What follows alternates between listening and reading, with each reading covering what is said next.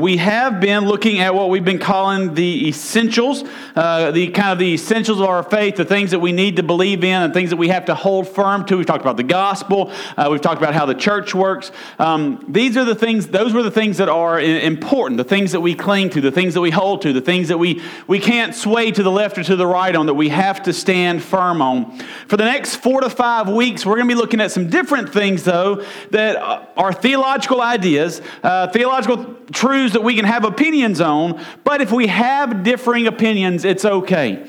These are not necessarily essentials. These are not uh, primary theological beliefs. These are more those secondary issues where we can uh, disagree, that there is room to have views on both sides. Uh, and both sides, you can argue, can be validated by Scripture depending on how you look at it. And it's the stuff that has been argued about or discussed for hundreds of thousands of years.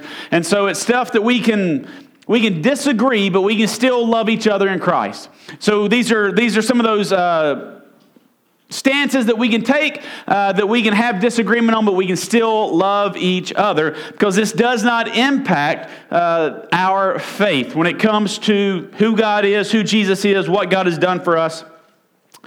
So tonight, what we're looking at are the miracle gifts. Now, these are the uh, spiritual gifts that are listed in First Corinthians chapter twelve, verses seven through eleven. Uh, and the idea here, the question is, are these still in effect today? Uh, mainly focusing on tongues and healings. This is really where, uh, when we talk about these things, that's really kind of where the focus stands. Uh, does the gift of tongues still exist today? Does the gift of healing, where you would have someone go and laying hands on other people to heal them in that moment. Do those things still, are they practiced today? Uh, or not are they practiced, but are those gifts still given by God today?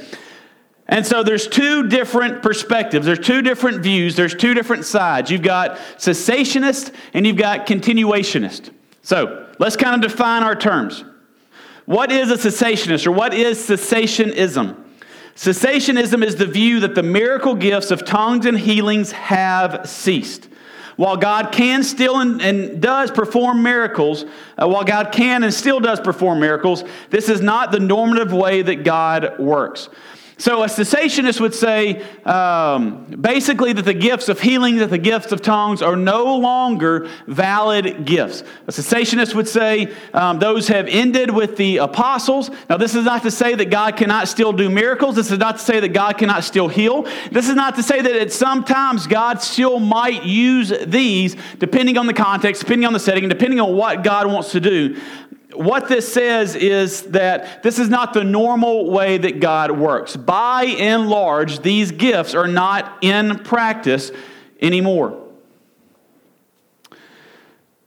It also uh, carries forth the idea that when God does heal, or when God does do these miraculous things, uh, He does them on His own without as much using uh, a human intermediary. So in the Bible, when we see the tongues, or in the Bible, when we see someone being healed, it's usually, uh, like in the New Testament, someone reaches out and touches Jesus' cloak, or uh, people get in Peter's shadow and they are, they are instantly healed. Now we would see God heal, God work, not necessarily through a specific person or through touch or through physical contact or through a gift, but God would just do what God does uh, miraculously in and of Himself. So that's cessationism.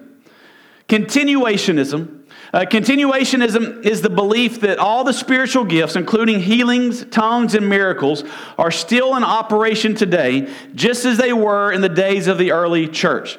So a continuationist would say, look, this is what uh, Peter and Paul and uh, Matthew and Mark and Luke and all these guys, God used them in this way, and we still think that those gifts are continuing today. That's why they're called continuationists, because they believe the apostolic gifts continue to this day. So before we really get into that, let's just kind of briefly look at spiritual gifts. What are spiritual gifts and what is their purpose? Spiritual gifts are the giftings that God has given to all believers for them to serve God uh, and to build His church. So God gives spiritual gifts and God to every single believer. So everyone who places their faith and trust in Jesus Christ and the Holy Spirit is given to us as that seal, we are uh, given spiritual gifts. Now, in your notes, we have two different sections, and this is kind of the main sections where they're listed in Scripture. The passage in Romans twelve, four through eight says this, For as in one body we have many members, and the members do not all have the same function. So in your body you've got an eye and an ear, and they function differently, but they both still have a purpose. So we, verse five, so we, though many, are one body in Christ, and individually members one of another. Having gifts that differ according to the grace given to us, let them let us use them. If prophecy, in proportion to our faith. If service, in our serving. The one who teaches, in his teaching. The one who exhorts or encourages, in his exhortation. The one who contributes, in generosity. The one who leads, with zeal. And the one who does acts of mercy, with cheerfulness. And then in First Corinthians chapter twelve, we see some of the more uh, miraculous gifts listed. Uh, it says in verse seven through eleven, to each is given the manifestation of the Spirit for the common good. For to one, uh, for to one is given through the Spirit the utterance of wisdom, and another the utterance of knowledge according to the same Spirit. That would be like discernment, being able to understand, uh, have a sense of understanding. Verse nine, uh, to another faith Uh, by the same Spirit, to another gifts of healing by the one Spirit, to another the working of miracles, to another prophecy, to another the ability to distinguish between spirits, to another uh, various kinds of tongues, to another the interpretation of tongues. All of these are empowered by one and the same Spirit, who apportions to each one individually as he wills. So that's kind of where we see the gifts of the Spirit laid out. So the reality is every Christian has a spiritual gift. If you're a child of God, if you've been saved, you've placed your faith and trust in Jesus, you have a spiritual gift that God wants you to use. Why does God want us to use our spiritual gifts? We see in First Corinthians chapter twelve, verses four through seven, that the purpose of spiritual gifts are to build up the church. Now, there are varieties of gifts, but the same Spirit. And there are varieties of service, but the same Lord. And there are varieties of activities, but it is the same God who empowers them to everyone. Verse seven, to each is given the manifestation of the Spirit for the common good. The reason why we are given spiritual gifts are to build up the church. We are given the spiritual gifts. God gives us spiritual gifts so that we in turn can serve other people. If God has gifted you in teaching, then God wants you to find a way to plug into the church so that you can teach, so that you can build up the church. If God has gifted you with service, then God wants you to be in a spot where you can serve, whether it's um, whether it's serving in the kitchen, or whether it's helping clean up, whether it's whatever that is. God wants you to serve in a way that's going to edify and build up the church. So when God gives us spiritual gifts, he gives them to us for the purpose of building up the church. In fact, look at First Corinthians fourteen, verse twelve. So, so with yourself, since you are eager for the manifestations of the Spirit, strive to excel in building up the church. And then Ephesians chapter four, verses eleven through thirteen. And he gave to the apostles, the prophets, and, or, and he gave the apostles, the prophets, the evangelists, the shepherds, and teachers, to equip the saints for the work of ministry, for building up the body of Christ, until we all attain to the unity of the faith and the knowledge of the Son of God, to mature manhood, the measure of the stature of the fullness of Christ. So the reason why God gives uh, gifting is so that we can build up the church, so that we can serve each other, so we can work together as that body. Though we're different parts, we work together as one body uh, to build up the church, to encourage one another, to see each one another grow in our faith. So that's kind of a very brief uh, look at the spiritual gifts. So the question that we're going to be dealing with tonight is, do the miracle gifts still exist today? So let me just say this. I am a cessationist. I believe that the miracle gifts uh, stopped with the apostles, uh, and I'm going to make an argument for that and show you from the Bible why I believe that. Uh, but then what we'll do is we'll look at what we'll look at is um, basically when you have any uh, diverging uh, views, you have a danger of people taking those too far, one way or the other. So what we'll do is we'll I'll argue the case of cessationism, and then we'll look at kind of the dangers of both cessationists and continuationists if you take things a little bit too far. So first, let's look at the purpose of miracles, the biblical purpose of miracles. Biblically, the purpose of miracles is to authenticate a message and its messenger. Now, I know we talk about, people look at the Bible, and, and miracles is one of the first things that comes to everyone's mind. But there are just a handful of times when miracles happen in clusters, when it's not just some random working of God. We have the time of Moses, when uh, Moses goes to Pharaoh, and he goes to Pharaoh and he says, "Let my people go." And we see the the the, the staff turn to a snake, and we see the uh, the the ten plagues with the water and the turned to blood, and the, and the frogs and locusts and the flies and everything else. And we see God use Moses in this very spectacular, this very awesome way. He he raises up his hands, and the the sea split while they're going into the promised land. Uh, while he stands with his arms raised, there's one battle they win. Whenever his arms fall down, they begin to lose. We see the sun stand still for a day. So we see all these miracles happen during the lifespan of Moses. And so as Moses was taking this message to Pharaoh saying, "Let my people go," or God says, "Let my people go," so that he had authority backing him, God gave him the ability to do these miracles because it validated his message. And not only to Pharaoh, but also to the Israelites. Here you've got this guy who used to be part of Pharaoh's house, who killed an Egyptian, who ran away, and now he's coming back saying, "Hey, look, God sent me to bring freedom. If you want the Israelites on your side, you've got to back up that message. You've got to validate that message, that it is from God." So God gave him the ability to perform these miracles, or God performed these miracles through him because it validated the message. Another time we see a lot of um, miracles happening is with Elijah. Elijah took his message to King Ahab. Elijah took his message to King Ahab saying, "Look, you need to repent. You need to confess of your sin. You're leading the Israelites far away from God." Uh, and so God gave him the ability to do those miracles. Uh, the The predominant one that sticks out with him is that it did not rain for seven years or, or three years, um, and uh, then it rained, and God kind of did that miracle on Mount Carmel when uh, the fire came down and, and ate up the um, the offering, and then the, the rains started.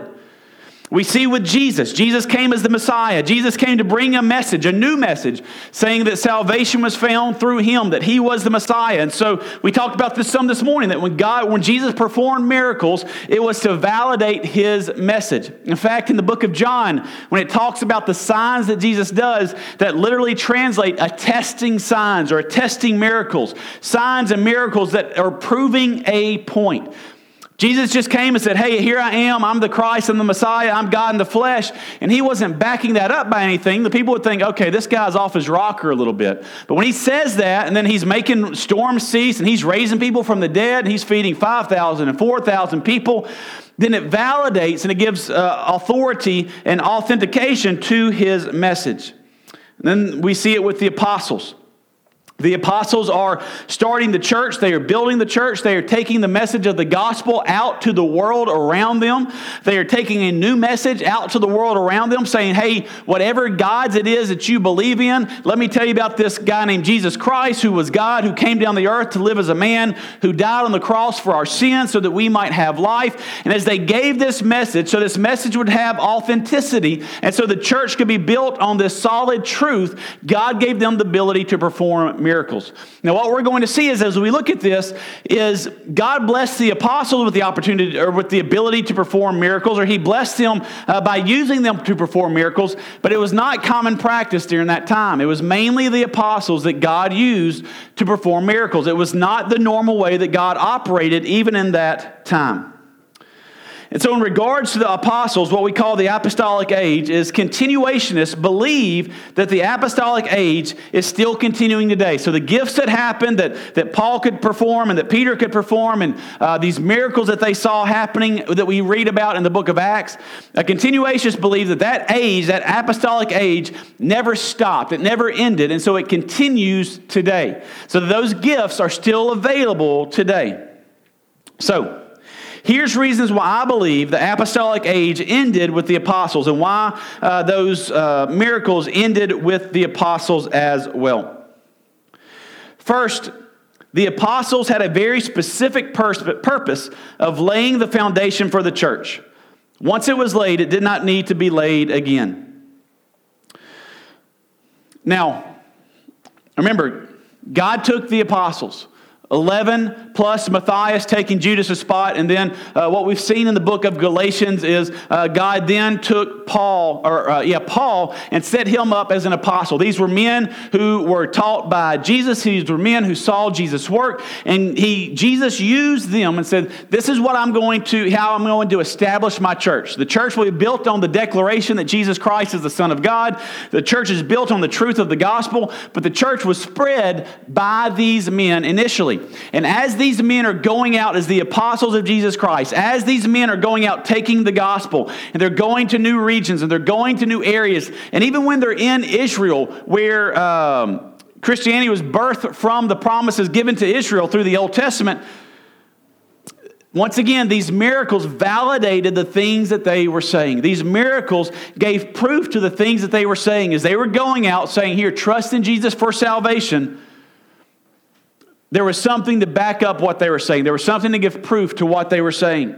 And once again, if you read through the book of Acts, if you read through those stories, uh, predominantly, except for maybe one or two cases, the people performing the miracles were the apostles. Now remember, on the on, when the Pente- when Pentecost came, there were, I believe Acts chapter two says three thousand added to the church that day. As they continue to go out and preach, thousands and hundreds of people are being added to the church. Churches are growing and getting bigger. People are being reached. And yet we typically only see the apostles performing miracles.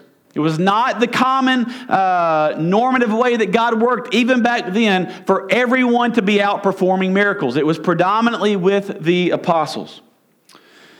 So they had a very specific purpose, and so they were given the ability to perform these miracles because they were building the foundation of the church, or laying the foundation of the church. Secondly, the New Testament had not yet been written. In fact, it was in the process of being written, so the message had to be authenticated. So as Paul is writing his letters, as Peter is writing his letters, as Luke is writing uh, Acts and his gospel, as, as Matthew and Mark are writing their gospels, and John, John writing Revelation, once again, for this to be seen as God's word, the author had to be authenticated. Now, we understand that First Peter tells us that ultimately God is the author of the Bible as he wrote or inspired through men uh, and wrote his word. So we know that the word of God is God's word written down by men.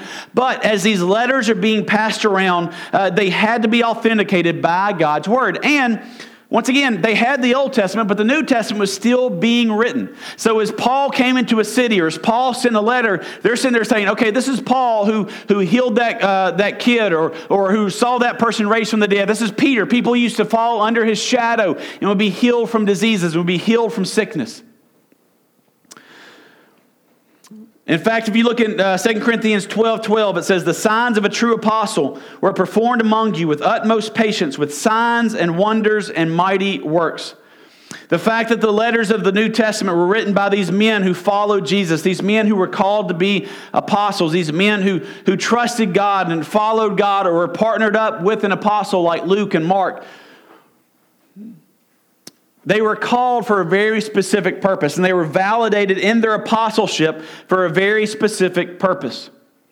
Third, one of the qualifications of an apostle, uh, well, let me let me say this too. I passed over this. Since we have God's word, since we have the Bible, we have the completed uh, word that God has given us, we don't need this to be validated anymore. It's not still being written. It is written. It is done. It is not being added to. Jesus said, if anyone adds to this, they're going to be accursed.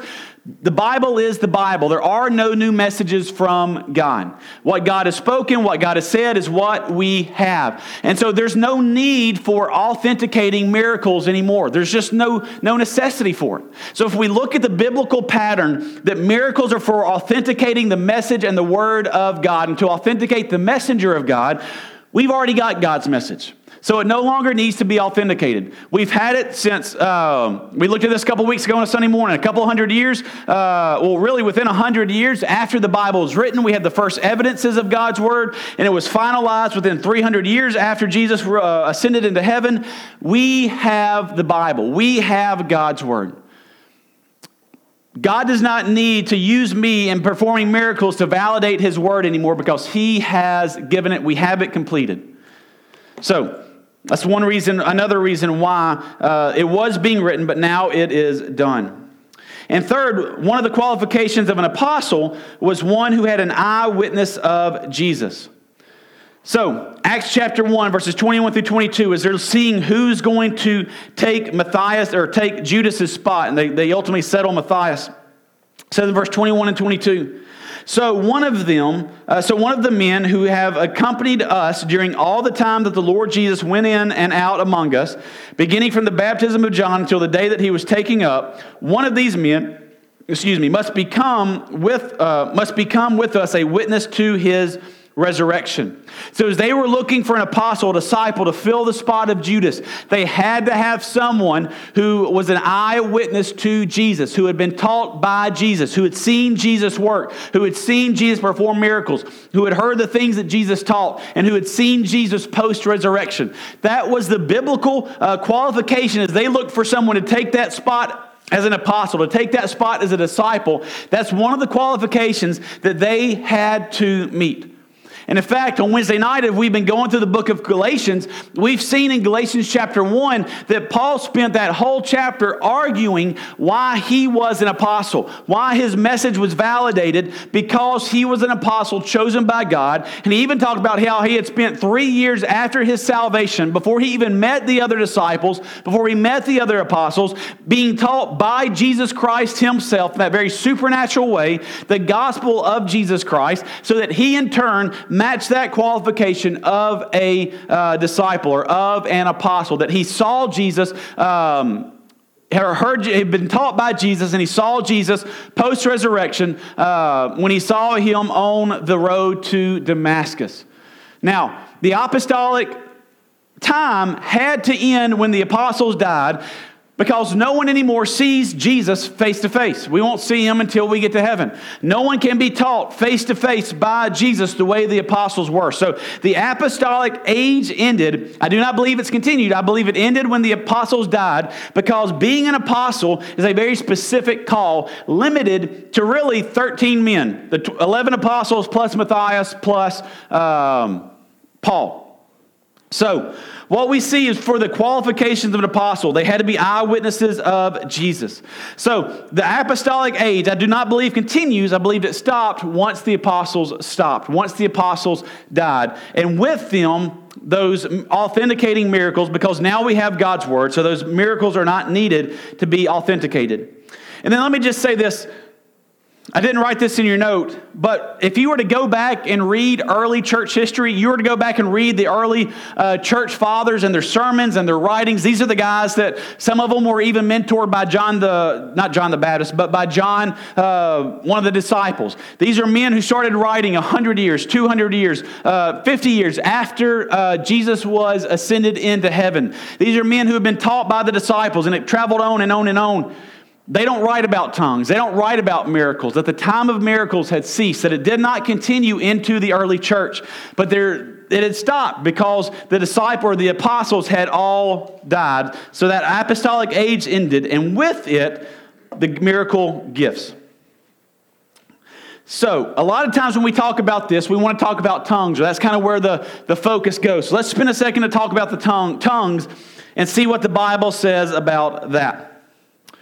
First, in the New Testament, tongues are introduced in Acts at Pentecost as a missional tool for foreigners to understand the truth of the gospel. Look there in their notes at Acts chapter two, verses four through eleven. It says, and they were filled with the Holy Spirit and began to speak in other tongues as the Spirit gave them utterance. Now, tongues there literally translates to languages. That's what it means. It means other languages. It does not mean Um, ecstatic utterances. It does not mean uh, just blurting out anything. Is it specific other foreign languages? Verse five. Now there were some dwelling in Jerusalem, Jews, devout men from every nation under heaven. And at this time the multitude came together, and they were bewildered because each one was hearing them speak in his own language. And they were amazed and astonished, saying, are not all these uh, speaking Galileans? And how is it that, that we hear, each of us, in our own native language? Parthians and Medes and Elamites and residents of Mesopotamia, Judea and Cappadocia, Pontus and Asia, uh, Phrygia and uh, Pamphylia, Egypt and parts of Libya uh, belonging to Cyrene, and visitors from Rome, both Jews and proselytes, Cretans and Arabians. We hear them telling in our own languages the mighty works of God. So here's what happened. Jesus Christ ascends into heaven. The, the, the, the, the apostles are, are sitting in that upper room waiting for what happens next. There is a large gathering of Jews in Jerusalem at this time because it's one of the feasts. Uh, and all of a sudden, um, the Holy Spirit comes down. So you've got this huge crowd of people that are, are Jews and some Jewish converts that don't all speak uh, Israeli. They don't all speak uh, the, the Hebrew. They don't all speak the, the language that they would have been speaking naturally. And so uh, as God sets down in this very powerful way, we, we hear the story about the wind blowing in and the, and the tongues of fire settling down on them. As they begin to preach, everybody is hearing them pe- or, or preach or speak in their own language. So the idea here is, as Peter's up there preaching, and he is preaching in uh, Hebrew, or uh, I guess Hebrew, not Israeli, that's not really a language, but as he's preaching in Hebrew, everyone is hearing in their own language. Once again, verse six, and they were bewildered because each one was hearing them speak in his own language. It can be argued that this miracle was not from the mouth of Peter, but it was really in how people were hearing, that the miracle was not in the things being said, but the miracle was in uh, how God worked it so that everybody heard in their own language, no matter what language Peter and the apostles were speaking.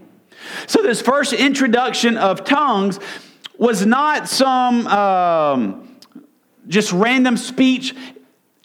And it was not just people just kind of standing up at random saying things. This first introduction of tongues was a tool so that people could hear the gospel.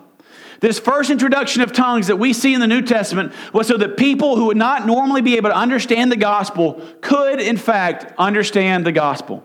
It was a tool for missions. It was a tool for evangelism. It was a tool that God used so that people could hear the gospel who would not normally understand what Peter was saying, so that the gospel could spread.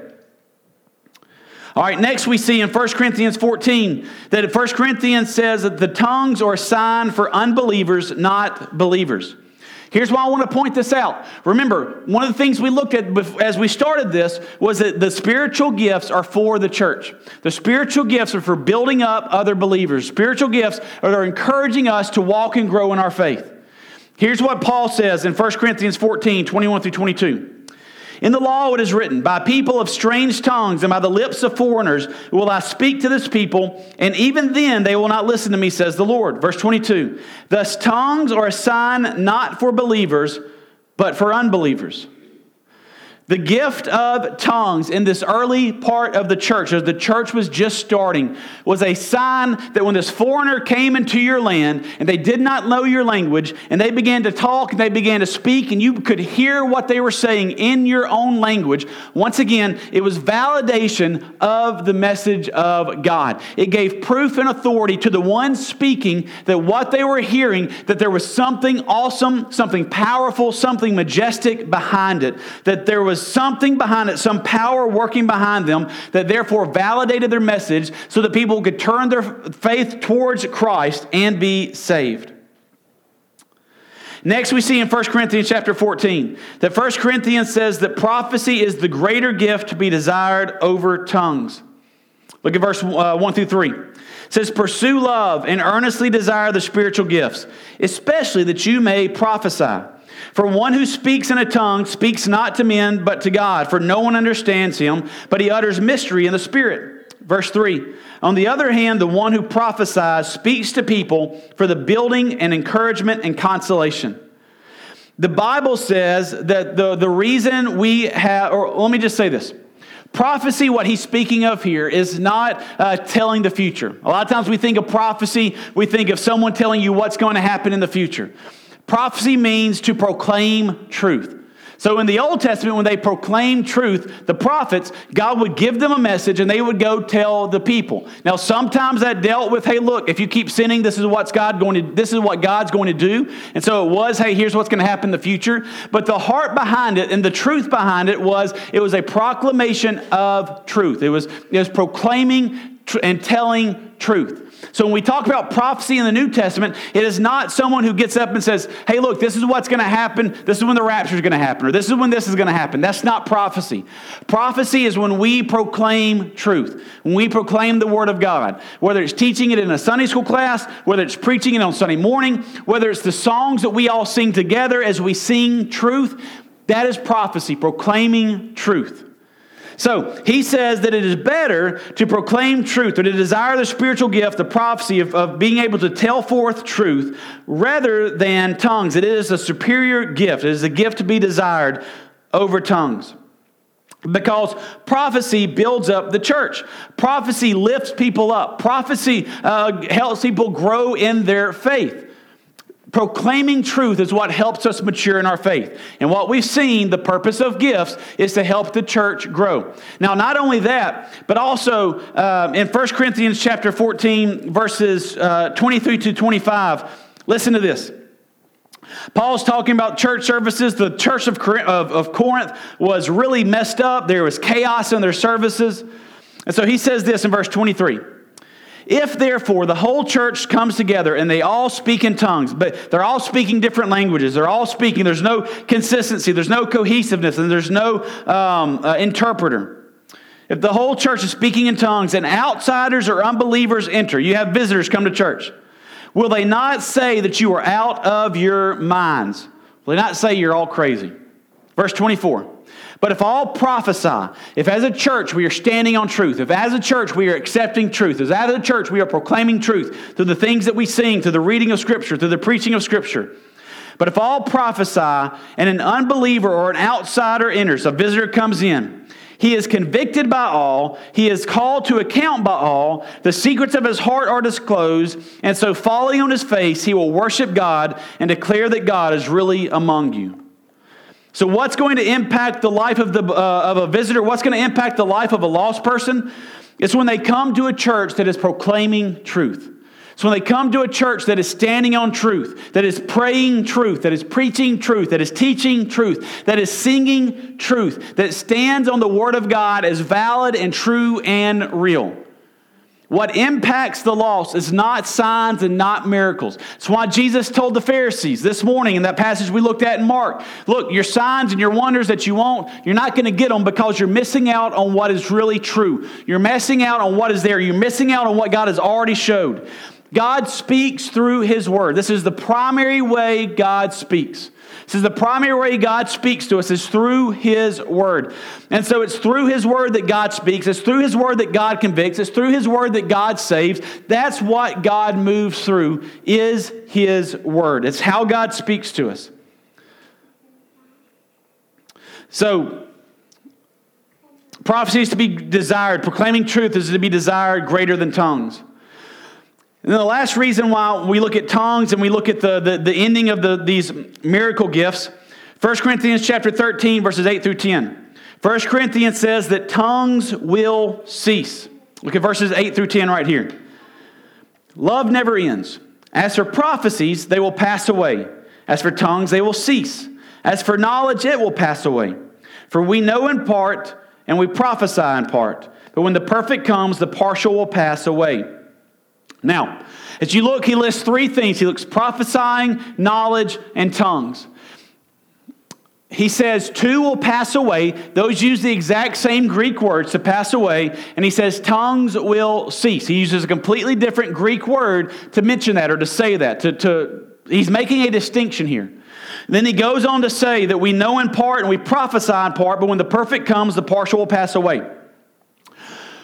Prophecy, proclaiming truth, and knowledge, understanding truth. There will come a time where we know in part. What that means is we can't fully know and comprehend everything about who God is and how God works and, and, and, and how God does what God does because you and I are not perfect. We are, are faulty. We are flawed. We are not complete. But there will come a time when we go to heaven and we see God face to face where we, we will be made complete.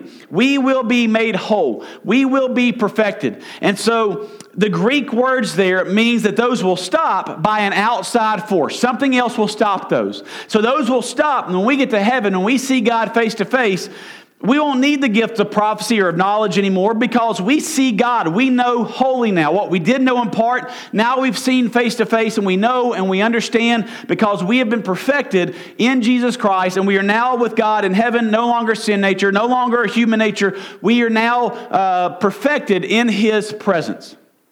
But when it says tongues will cease, that is a completely different Greek word. And it does not mean that it is stopped by an outside force. It just means that it will stop in and of itself. It will stop dead in its tracks. And then if you also look where he says that we prophesy in part and we know in part, but when the perfect comes, the partial will pass away. He doesn't mention tongues there. The reason is, is because there will come, a, or what Paul is saying is there will come a time when tongues will cease as an active gift of the Holy Spirit. I believe that time stopped, that it ceased when the disciples all passed away, when that apostolic age ended with the apostles. So, that's kind of defending cessationism. That's kind of defending uh, why I believe the Bible tells us that those miracle gifts have ended. Now, if you're a continuationist, you believe they keep going, that's fine. We can believe differently on this and still love each other as Christians. We can still fellowship with one another. We can still serve with one another. We can still be part of the same church. That is okay. All right? Now, what I want us to do is I want us to, well, understand this. When we look at different sides, there's always extreme cases that we can look at. If you're looking at the sides of cessationists, cessationists have a, of a, a flaw or a danger of going too far this way. If you look at continuationists, they have a flaw or a danger of going too far this way. So, as we look at these extremes, what I want us to see is these are the problems that cessationists may face, and these are the, promise, the problems that... Uh, um, continuationists may face. So what are the problems uh, cessationists may face? They can downplay or even fear the Holy Spirit. There are some cessationists that are so um, fearful of being charismatic, so fearful of uh, kind of crossing that line that they're just almost frozen in their worship. They're frozen almost in their uh, enjoyment of the Christian life because um, they don't want to move too far or, or, or too far away from or, or too much in the direction of being uh, excited or uh, feeling the Holy Ghost or the Holy Spirit. There's nothing wrong with being excited in worship. There's nothing wrong with being excited about being a Christian and being excited about uh, knowing Jesus. But you go to some churches. You've got like Presbyterians over here that are, uh, they call them the frozen chosen sometimes because their worship is very stiff. It's very solemn. It's very, uh, there's no emotion. And then over here, you've got the charismatics that are jumping up and down and dancing in the aisles. Both might be a little bit extreme. Really, we can have a church service where we sing, where we praise God, where we enjoy uh, God, where we let that emotion show. If we love God, if you love someone, emotion's going to be a part of that. And so as Christians, we don't have to fear the Holy Spirit or downplay the Holy Spirit or try to say, you know, well, uh, that wasn't God doing it because there's not a, voice, or a verse pointing to it. Uh, you're just make-believing or something like that. So we've got to be careful not to go too far uh, to where we downplay the Holy Spirit. Also, they can they can uh, have the potential of being too pragmatic, too pragmatic, and not pray for miracles or not recognize miracles at all. Listen to this quote by uh, a guy named Wayne Grudem, who is a, uh, he wrote a, a Systematic Theology, which is a really big, thick book that talks about a lot of just different theological beliefs. He says, there is nothing inappropriate in seeking miracles for the proper purposes for which they are uh, given by God, to confirm the truthfulness of the gospel message, uh, to bring help to those in need, to remove hindrances to people's ministries, and to bring glory to God. So there's nothing wrong with praying that God miraculously heals somebody. There's nothing wrong with praying that God moves in a miraculous way. There's nothing wrong with praying that God does stuff that is outside of what we typically see God do. In the Bible, God continually does miracles. And one of the reasons why is to validate messengers, but one of the reasons why God does it is to say, hey, look, I'm God. Look at how awesome I am. Look at how great I am. Look at how powerful I am. So there's nothing wrong. We are never commanded to not pray that God does miraculous things. And so one of the um, potential problems that cessationists might have is that they are so um, worried of... of are scared or fearful of the miraculous gifts, that they don't pray for miracles, and then when God does miraculously heal, heal someone, they try to figure out some other way to justify it than saying it was a miracle because uh, they're so far to one side. All right, so here's some of the problems that continuationists face. One, they can be tempted to trust and elevate experience and feelings over God's word. One thing when you watch uh, charismatics on T V or you discuss things with a charismatic uh, or someone who is a continuationist, a, a, a far, far-sighted continuationist, is that experience is a is a big thing. The, the feelings that they feel, the, the rush that they get, the the new messages that they get from that their apostles, that their their speakers, they get these new messages from God. And what they do is they, they tend to elevate this stuff to where it's either on par with or even greater than God's word. So that if God's word says one thing, but they feel another way, that feeling must be that what God is doing in their life. And that feeling must be the way that God is leading them, regardless of what God's word says. Because there is so much emphasis placed on the miraculous. There is so much emphasis placed on that experience that sometimes the danger can be that experience rises above the authority that God has placed in His Word. Or that it usurps it, or it takes its place, or it at least equals it, all of which is dangerous. Second, they can be tempted to seek after the experiences and gifts that God never commanded and that the Bible never illustrates. I mean, First Corinthians twelve eleven, as we look at those gifts, it ends in verse eleven by saying, all these are empowered by one and the same Spirit who apportions to each one individually as He wills. So what the Bible says is each one is given the gift, not necessarily that they want or that we chase after, but God gifts us how God chooses to gift us, okay? Well, there are... are groups uh, of continuationists, of, of charismatics, or whatever you want to call them, who chase after every single gift, especially the more miraculous ones. And really, it leads into some very sketchy, sketchy areas. Let me illustrate. Uh, there's a church called Bethel Church. A lot of the worship music that is out today comes out of Bethel Church. In fact, the, the song we sang tonight, Reckless Love, uh, the guy that, that wrote that goes to Bethel Church. Now, a lot of their music is solid music. A lot of their music, there's nothing theologically wrong with their music, with the songs that they sing. If there was, we wouldn't sing it.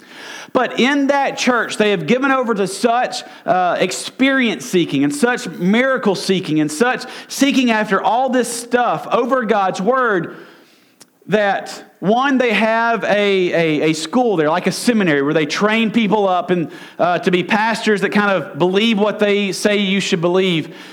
And... they have encouraged students, this is written and backed up by them, uh, they have encouraged students to go to local morgues and try to raise the dead. Um, when they're in their services, they uh, they talk about seeing these golden uh, like sprinkles falling down from the sky, and that's supposed to be the Spirit of God. There's nothing in God's Word that talks about that. And, and there was one service where uh, there were feathers flying out of the air conditioning vents, and that was supposed to be a sign from God or a representation of God's Spirit.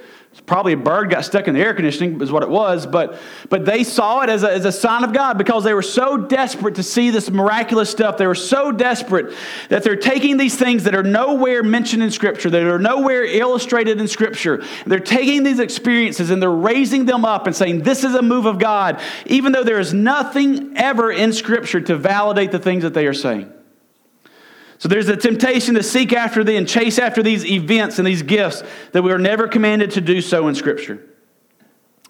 They can be tempted to have a lower view of God's Word and are always looking for new experience to validate or support their faith. So we've kind of covered that. When you're seeking experiences, uh, one thing has to win out over the other. Either experience or God's Word. Something has to trump the other. And so because of their view on miracles, uh, a lot of time there's a temptation to lessen their view of God and chase after the miracles. Now, there are two that are very problematic with continuationists or charismatics. One is that some only view salvation to be valid if it is supported by a gift, like speaking in tongues. So there are some who look at salvation, and if you say that, hey, I just got saved, if you did not follow that up by speaking in tongues or being baptized, having a, a second baptism of the Spirit, then your salvation is questioned in their eyes. If your salvation is not supported by some miraculous gift, speaking in tongues or some kind of healing or something, then your salvation is called into question. It's a very dangerous belief. Will cause a lot of people to doubt their salvation. It'll cause a lot of people to place their faith in something other than Jesus because they're placing their faith in this uh, ecstatic utterance of languages rather than trusting in the gospel of Jesus Christ. And then there's also large portions of charismatics uh, that are part of oneness theology, which denies the Trinity. People like uh, T D Jakes. T D Jakes, he, he believes in oneness theology. We've talked about this when we looked at the Trinity. They believe that, um, that the Trinity does not exist, that God was God the Father, then he was God the Son, now he's the Holy Spirit, uh, but he's not all three at one. He is not the triune God that is presented in, Bi- in the Bible. And as we looked at, when we looked at the Trinity, that really destroys all of our faith. It destroys all of the gospel if the Trinity is not how it is presented in Scripture. So there's a danger that if this is what you believe, that there is a large portion of people who believe in oneness theology that believe in this continuation of miracle uh, signs and gifts and wonders uh, that are really into some uh, dangerous, if not heretical, beliefs.